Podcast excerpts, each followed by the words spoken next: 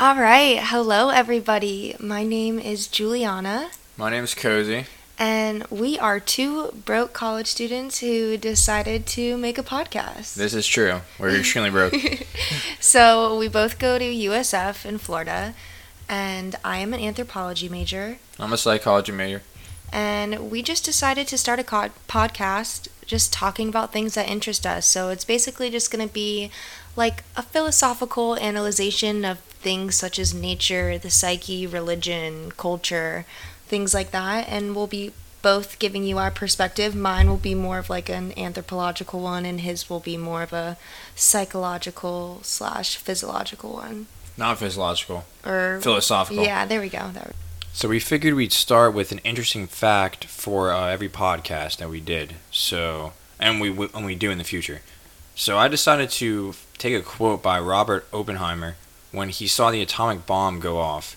It's pretty disturbing stuff actually. So he said, "Few people laughed, few people cried, most people were silent." I remember the line from the Hindu scripture, the Bhagavad Gita. Vishnu is trying to persuade the prince that he should do his duty. To impress him, he takes a multi armed form and says, Now I am become death, the destroyer of worlds. And he actually recited that line when he saw it go off.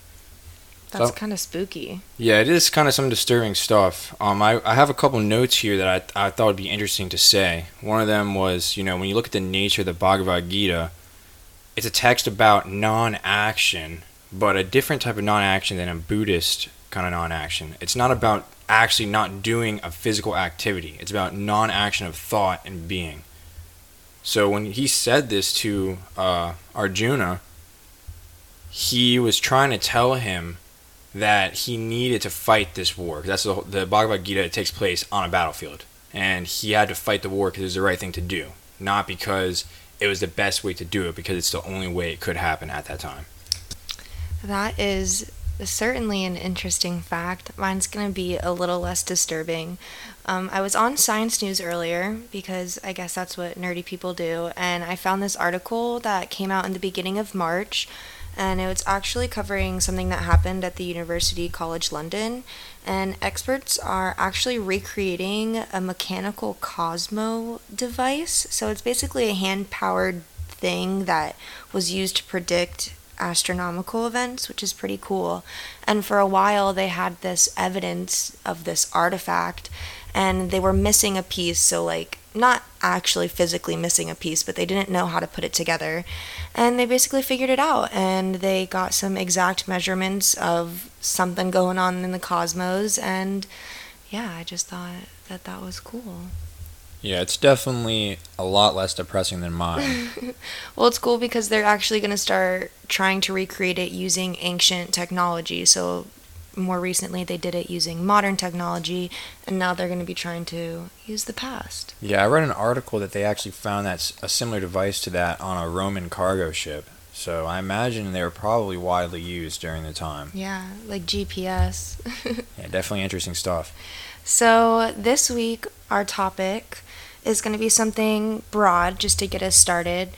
In the future, we're going to be focusing on probably more like precise either time periods or cultures or religions. And we're both going to be doing our own research on the topic and then come together and just kind of have a little discussion of what we found. Yeah, what our plans are is we're gonna take research without, you know, revealing what we're working on or what we're researching, and then we're gonna kind of just present it um, on a blank slate to each other. Yeah, we're just going to dive in, have a little chit chat per usual, but this time we're just recording ourselves. so, do you want to introduce the topic? Yeah, so the topic we're gonna do today is we're gonna discuss how society is changing with our generation, uh, how the past influences the future, things of that nature. And just issues that we feel like we face personally that we have experienced on a broader scale of our peers and those around us. Yeah. do you want to start off or do you yeah, want I'll me go to? ahead and start off. Okay. So I just wanted to discuss some of the increasing mental health problems due to technology. What is your take on this? I'll start. Well, I'll start by asking the question, and then we'll see what you have to say about it. Okay. Um, I mean, I feel like because in some aspect technology is so new, we don't really know the complete side effects of it yet, like long term wise, especially with younger children using things. But I don't know. I'm sure it's probably not very good. Do you do you have any statistics?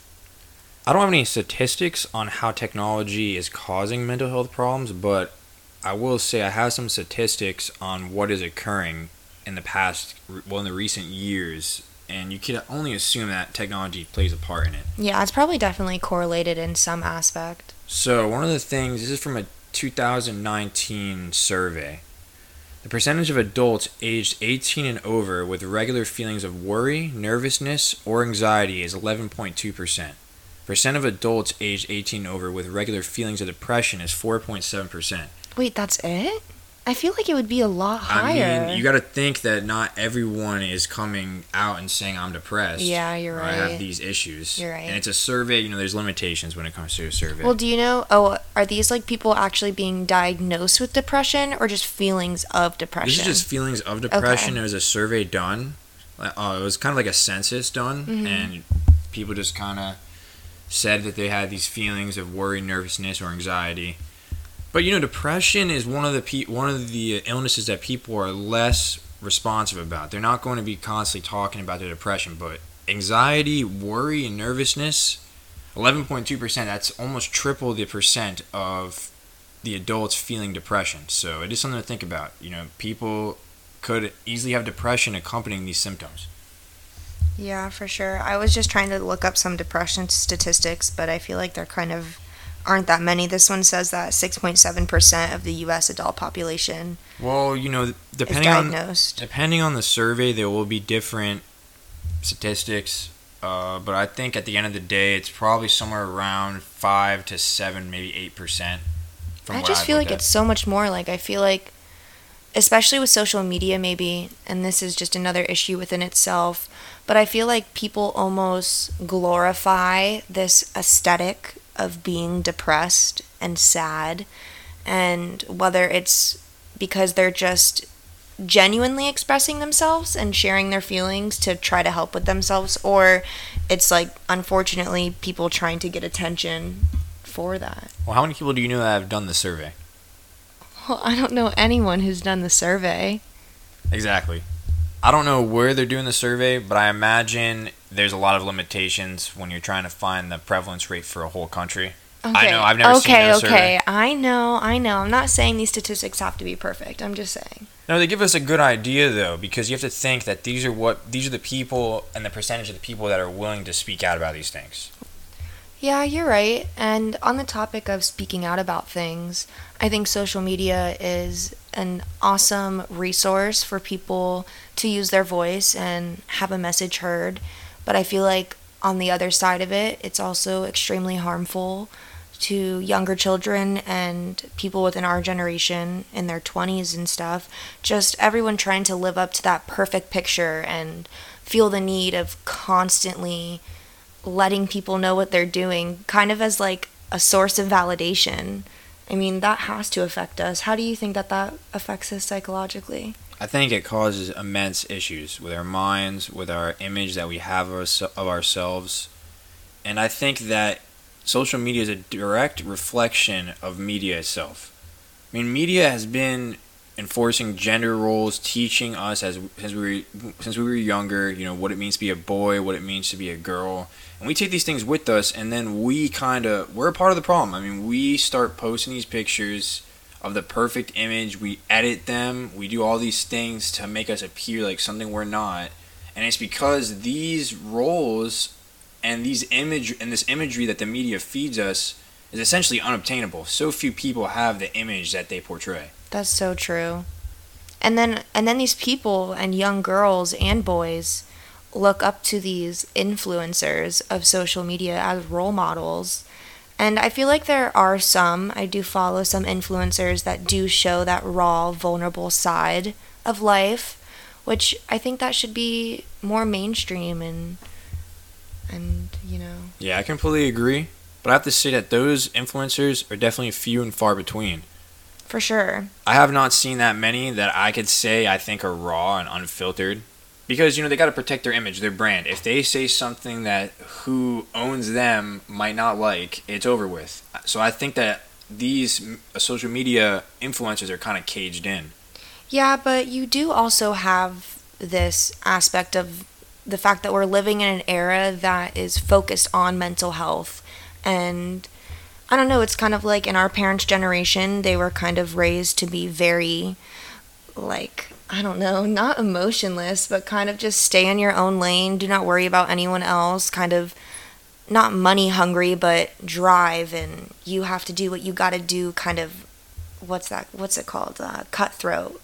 I mean, I agree. I don't think there's anything wrong with that mindset. No, though. what do you mean? There's so many things wrong with it. I think that, I mean, if I think about how my father was raised, social, I mean, not social, mental health was never talked about. It wasn't like, hi, like, are you okay? Like, how was your day today? It was like, did you get a good grade in school? Like, they kind of just didn't care about that stuff. It was very surface level, very non intimate. Well, that is one of the good things that the media has done. Well, social media and specifically has done is it's allowed you know stories to come out that otherwise would have been unheard. I mean, it's easier to you know make a post about what you're feeling than doing it at- a press conference in front of your friends, your family. It's easier to just kind of write it up and just let it go. For sure.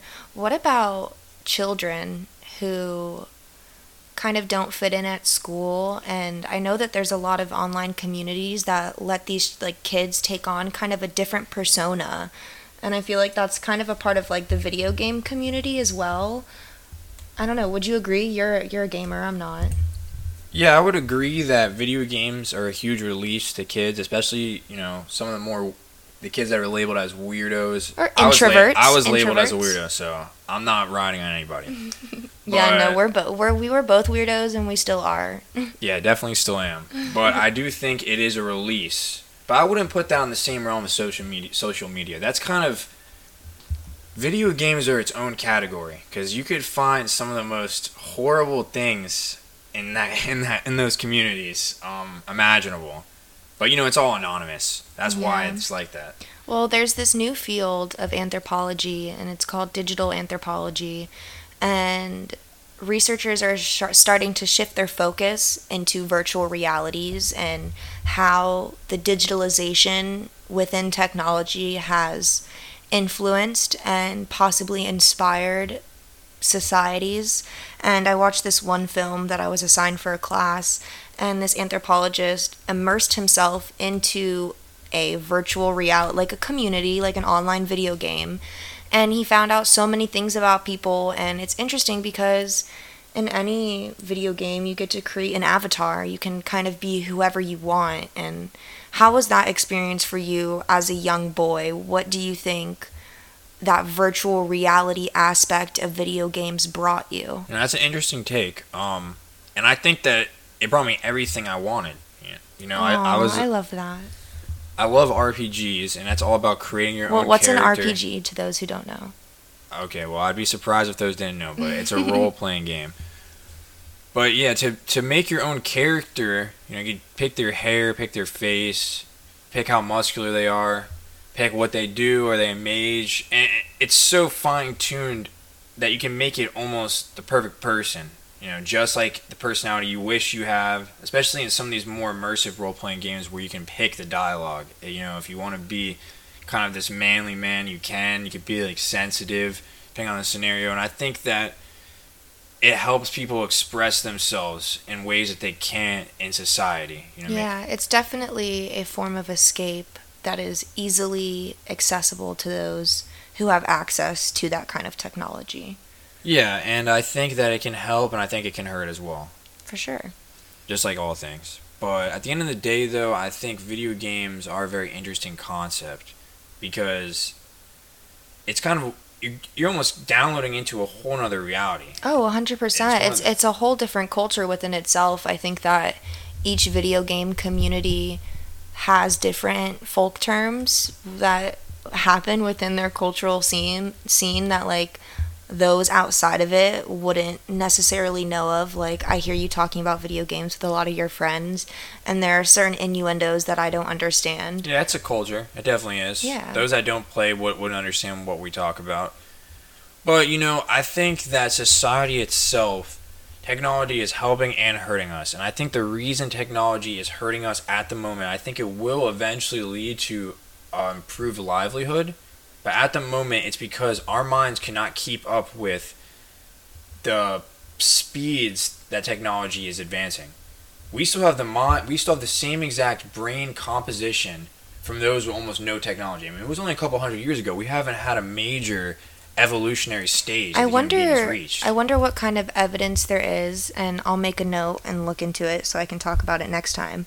But I wonder what kind of evidence there is, like in the brain, if there are any direct impacts or effects from using technology. Because you said um, that we have the same brain chemistry as those who had no access, which is an assumption, but I'm just wondering if that's true because that would be kind of crazy. I could see that it would make sense because I mean, what would that really do? It's not like it's doing anything biologically. It's not like we're having to adapt or anything, but I wonder if it has affected us that way. I think that it's beginning to affect us, but I don't think it's on the level where suddenly it's going to drastically affect the brain.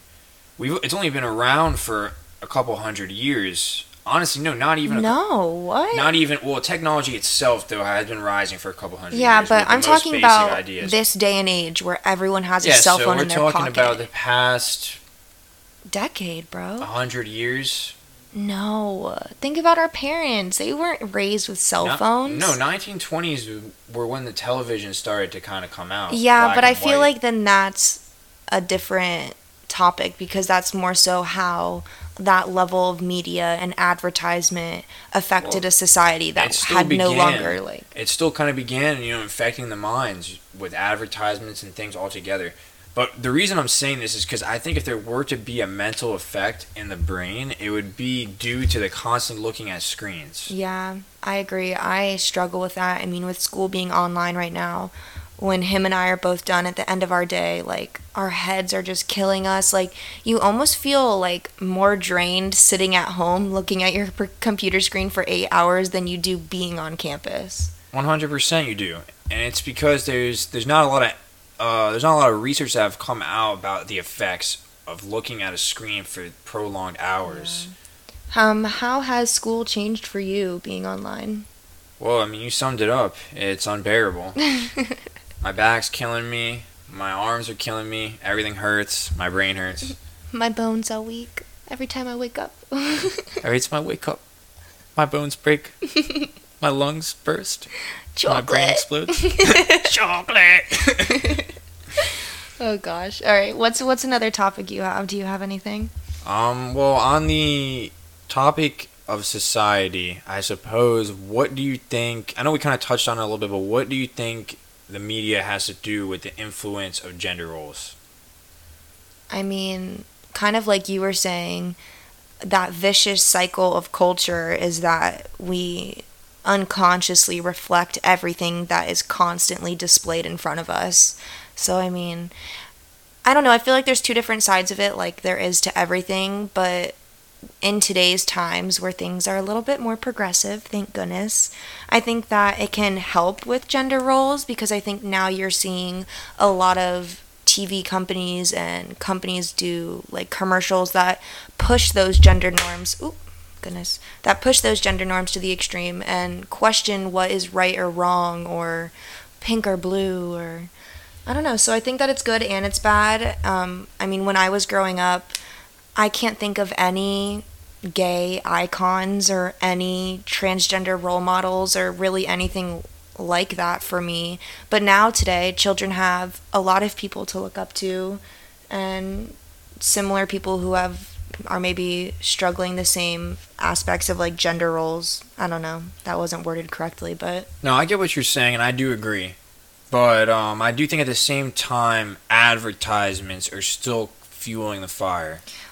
No, they definitely are fueling the fire. I think it's funny seeing on Facebook when those mom groups get mad when like a company um, has like a, a gay icon or something in it. Like that's like when I don't know if it was the Olympics, but the Simone, that girl, she's an Olympic gymnast, and Jonathan from Queer Eye, they're both like in little leo- leotards on the gymnastic floor.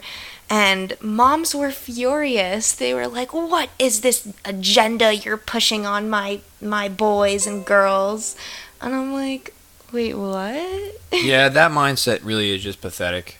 But, you know, at the end of the day, it all comes down to what society thinks is okay. And right now, unfortunately, it is changing, but there still kind of is a stigma to homosexuality as being bad. You know, due to religious influence, a societal influence. And I mean, you know, parents kind of keep their kids in the same mindset. It is our fault as in a society itself. For sure, they keep them in that bubble. But to touch base on what I mentioned about the advertisements, the reason I wanted to say that was because I actually had to study advertisements from the 80s and the 90s and recently I had to look at toy ads in 2020. And I will say a lot of the stigma is still alive. One of the things that I found actually shockingly disturbing was that they'll often depict people of color in animal prints, kind of the subconscious idea that they're not a full hu- thinking human. Mm-hmm. And you know, they'll make it, you know, like sexy or whatever and make it appealing so you wouldn't recognize this, but subliminal subliminally these ideas stay with us mm-hmm. and we start to attribute, you know, people of color with like beasts or like savagery. And it's it's pretty it's pretty depressing when you look at that. But I will say we are moving past that Thank goodness, far, it's about time. Yeah, for sure. We are moving past that, but I still do see the animal ads every now and again. Now with gender roles, I had to watch uh, 20 minutes of toy ads for this assignment, my anthropology class, and what I've found is that a lot of the stuff that I'm learning in my psychology of gender class, I was seeing right before my eyes. It I definitely mean, goes hand in hand. Like anything that involves mechanical thinking mathematics would always be boys, no girls. Well, what's also interesting is I follow this one woman on TikTok and she's an engineer and she's like the lead engineer and she always talks about what it's like to be a woman within that field and there are so many things she struggles with just with the people who work with her like just undermining her authority and things and I think it goes back to just subliminal messaging of these men thinking that it's not a quote unquote woman's job. Well, believe it or not, there actually is some data that suggests that men do have better mechanical thinking, but at the same time, there is no data that suggests that women cannot reach that level because a lot of uh, social things are keeping women back. For sure. There isn't the inclusion. You know, you go to school, most science teachers will be male and math teachers, so women just won't be inclined to go into that position. So even though there is some statistics that suggest that men are mechanical thinkers, you know, we really have to look at society itself because is that even correct? You know, a lot of these statistics are coming out and they're making very little sense to me at least because so many things come into play. You know, for you to say something like that, you have to that would mean that women and men are taking the same amount of classes, you know, have parents encouraging these roles. And that was one of the things that was said. Parents will encourage, you know, mechanical behavior buildings, building, you know, mathematics and boys, and they won't praise their daughters for that. And that's a, that's a reason why you don't see them go into these fields. For sure. I think advertisements like that, I mean, I can't label them as propaganda because that would be a little extreme, but I do definitely think they influence everyone's identity, which is why I can't wait for our generation to start raising children in a way that inspires them and motivates them to be and do whatever they want. So that should be interesting. Yeah, I definitely agree. But you know, something new will always replace the problems that we have in each society. So we can't dwell on what is wrong. We can dwell, we should dwell on what is right and how to make it better. For sure. But I think that with gender roles and sexuality right now in today's day and time. I think it just has to do with our human species slowly coming to the realization of the fluidity of just nature and we are a part of nature so all of these labels and these roles and categories that society wants to put us in once everyone starts to realize that we create them there's really no meaning. I don't know. I just think that there, there's power in that to realize that we are all a part of this bigger thing and all of these smaller things really just don't matter. Yeah, but I think we have to recognize that we give those definitions to ourselves. It's not I mean, we're a part of society. You can say, "Oh, society's doing this, society's doing that," but we're sustaining it. And we are society when the society that taught us is gone.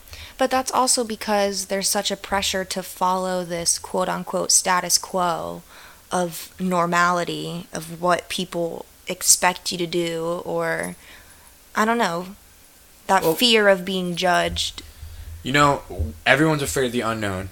No one really wants the unexpected to happen to them. And these people are so afraid that the the life and reality they knew growing up is being taken from them. And the reality is it, it's completely being taken from them. Everything that they were familiar with is completely gone. yeah, And- did you hear that, boomers? It's gone. well, you know, I'm trying to more sympathize with them. I yeah, I'm not. hard, but, you can you know. sympathize. I'm not. It's called educate yourself, get up with the times, start respecting people. I get your side, and I and, and I No, I am on well, it as well. Not all of them are disrespecting people. You know, not it's not like every single boomer is evil, but No, no, I'm just saying there is, you know, There the is a stigma. majority of older people not really understanding those pesky rebellious teens. Well, you know, they were probably the rebellious ones when they were growing up. I mean, it was just a different rebellion back then. You know, now it's a rebellion of freedom. You know, we're trying to escape the cages society's put us, put on us, and you know, I think to do that we need to let go of these definitions. Like, it doesn't make any sense. You know, just be who you are. You know, if you want to call yourself something, that's fine. You know. I don't think you should go around saying, "Oh, I am no definition," because then guess what? We're gonna create a word for that. You know, every single time we create a word for something, it loses the meaning. You know, we cannot. I mean, could you tell someone that d- doesn't know how to taste what it means to taste something? Could you tell someone what it? Can you explain with words what it is to hear something if someone was deaf? Of course not. So every single time we try to create these definitions for these experiences, emotions, they don't do any any of them justice. Yeah, it's definitely hard. All right, so another thing I want to talk about, and I guess this will just be our last point, and then we'll wrap it up. But I think that something I that really impacted me, and that I think impacts a lot of people within our generation, is this expectation to excel in high school, to be in high school for four years, to have a social life, to have that family aspect, and then to work hard in school, get good grades, to do your extracurricular activities, to do sports, and so on and so forth, and then to directly go into college, in which you're expected to complete in four years, when in all actuality, you've been told what to do your entire life. You've been given no freedom, you've been given no chance to really explore the depths of yourself and the world and the different opportunities out there. And I mean, I don't know, I had a really strict home life in high school, and I just feel like these pressures that we're giving these high schoolers to be perfect in high school, to be perfect in your social life, to be a quote unquote well rounded student. And then, and then, I don't know, test scores are going up to get into college, and it's just so much pressure, and it all moves so fast. And I just don't know how anyone expects a child, basically, to know what they want to do with the rest of their life immediately after high school. And I don't know, that definitely affects all of us. Yeah, I think there kind of is this stigma about not getting your life started right after high school because I think we need to just tell these kids it's okay to wait a little bit, you know. You're not going to die in your 20s. Well, odds are you're not going to die in your 20s. You know, you got a lot of life left in you. You don't need to immediately go to school and then just slave away at work until you die. Yeah, well, and it's also like so we're supposed to be in college for 4 years and then we graduate and then we have all of these like beginning entry level jobs in which they expect us to have all of this experience and as a senior in in college right now who is in an internship where I'm working my butt off and not getting paid. I'm in a fortunate enough position where I can do that right now, but it's like a lot of people can't. And so it's like how are we supposed to graduate college almost debt free, which never happens, and then have all of this experience that they expect us to do? It's just kind of not reasonable. It's the American lifestyle, you know, you got to work your ass off here. And, you know, I think we should be thankful for the opportunities that we have over some of these other countries. But at the same time, I think as Americans, we need to start thinking about the mental health issues that we are having because of this, you know. When we enforce these kind of uh, societal demands of children, of teenagers, of young adults, it drastically affects how they view the world. And you know, I think they're more prone to give up. They are. I feel like it almost gives them this pessimistic point of view because if things don't work out perfectly of this blueprint that is the outline of success, it's almost extremely disappointing and you get down on yourself. Yeah, one hundred percent. You know, especially let's say the grades are bad in high school. I've known plenty of people that just want to give up immediately because they don't. They think it's a never-ending thing, and it kind of is. I mean, you know, I haven't been done with school since I popped out the womb. I mean, I'm still, I'm still in school. It, it feels like a never-ending thing to me, but you know, for someone like me, I recognize that time's gonna pass no matter what. Seize the opportunity, but these people, they don't know what the end goal is. You know, school doesn't do an adequate, uh, isn't adequate in explaining the jobs that are out there. You know, they constantly are trying to just create workers. They want you to get certain test scores. You know, there's no there's no answers being met for these questions. Why should I do this? You know, when kids ask this, you get some ridiculous answer growing up, and then they just want to stop. And you know, you can't you can't even blame them for ending it right then because they don't know where it's going. They don't know what they can do, and they don't know what they want to do because uh, the school system has failed them. Yeah. And I also feel like a lot of kids are pushed in the direction of chasing a career that will lead them to a life of good money and being retired by 50 or 60 years old. It's it's like there's almost this stigma of like chasing your dreams and doing what you love and something you're actually passionate about. And I feel like I mean, I don't know about you, but I get that a lot with anthropology. People will be like, "Oh, so you want to be a teacher?" And I'm like, Oh, no, that is not the case. Well, again, you can't blame them. You know, I think that there isn't. Well, I think that we don't stress enough the jobs that you can get without schooling. You know, a trade. I mean, you will have to go to some school for a trade job. You know, like welding school or something. But it's it's by no means the amount of time you would be required to get a master's degree or a PhD, and it will pay about that. You know, about the same amount of money as some of these jobs that require a master's or PhD. I mean, I know welders can make upwards past, you know, six figures a year. Oh, you know what's so frustrating is to think of our parents' generation where all of these older white men were getting all these opportunities with literally like no schooling. Like, uh, my dad's a CEO of a company, and I was like, hey, dad, did you go to college? He's like, no. like, that's just crazy, but I feel like that's also a part of the problem because that notion of the American dream in life of finding a good paying job and this or that that was more attainable then it was it was easier to, to just kind of walk into somewhere with no experience or education and you had someone who was willing to take you in and, and teach you uh, within that field the skills that you need but it's just there's so many people now i guess maybe there's so many workers in the field looking for jobs. So I don't know. I guess that might be a problem.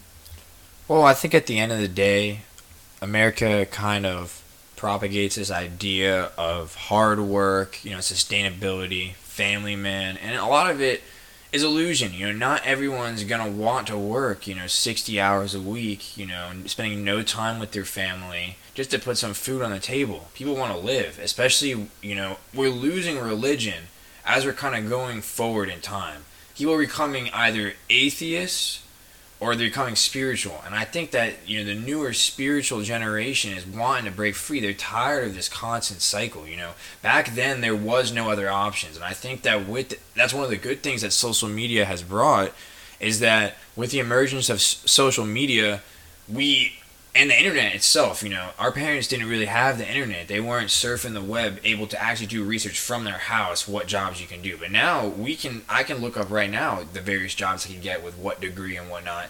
And I think that it's causing people to break free from this old American mindset and wanting to change it completely, you know, to a life of freedom, life of expression.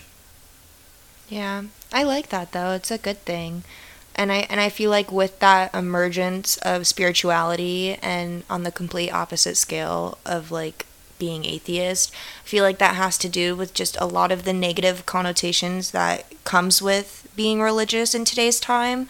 I think that you have the more conservative side of religion that seems to kind of take the mainstream and they just run with it and kind of deter anyone from I don't know. I don't really want to speak on this because I don't want to offend anybody. But I think that religion is good. It can be good. Um, but I think that there are a lot of leaders that need to be careful. Well, I, I for one think all religions are beautiful, and I think For all sure. ideas are beautiful as well, because they are coming from a completely individualistic standpoint. You know, when a new idea comes, regardless of what it is, it is fresh, it is new, and we can learn from it, good or bad. And I think that that's where we need to go moving forward. We need to stop arguing with each other, especially the religious and the atheists and the spiritualists. Let's just agree on core ideas. I mean, you know, you can argue Christianity all you want, but you listen to what Jesus said. Is anyone disagreeing? Love your neighbor as yourself. Is that something that we disagree with? Of course not. That doesn't make any sense. There's no argument there. There's nothing to fight. You know, we always want to find. We have to find things to get angry at each other. We really do.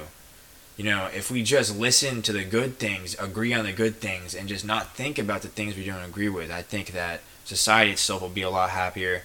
And I think us, especially as a generation, will be able to evolve way further than the previous one.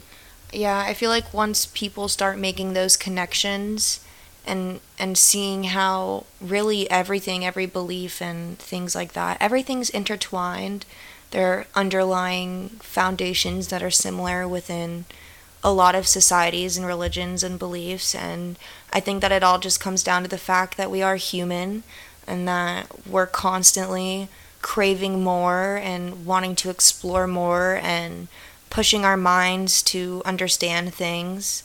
So it's a beautiful thing. I don't know. I love humans. What do you what what do you think about humans?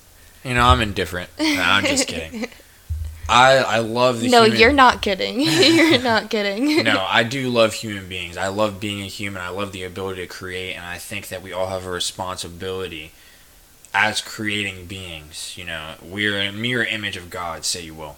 We have a responsibility to help others see the right way. If we are doing good, then others will follow, and I think that's my uh, take on it.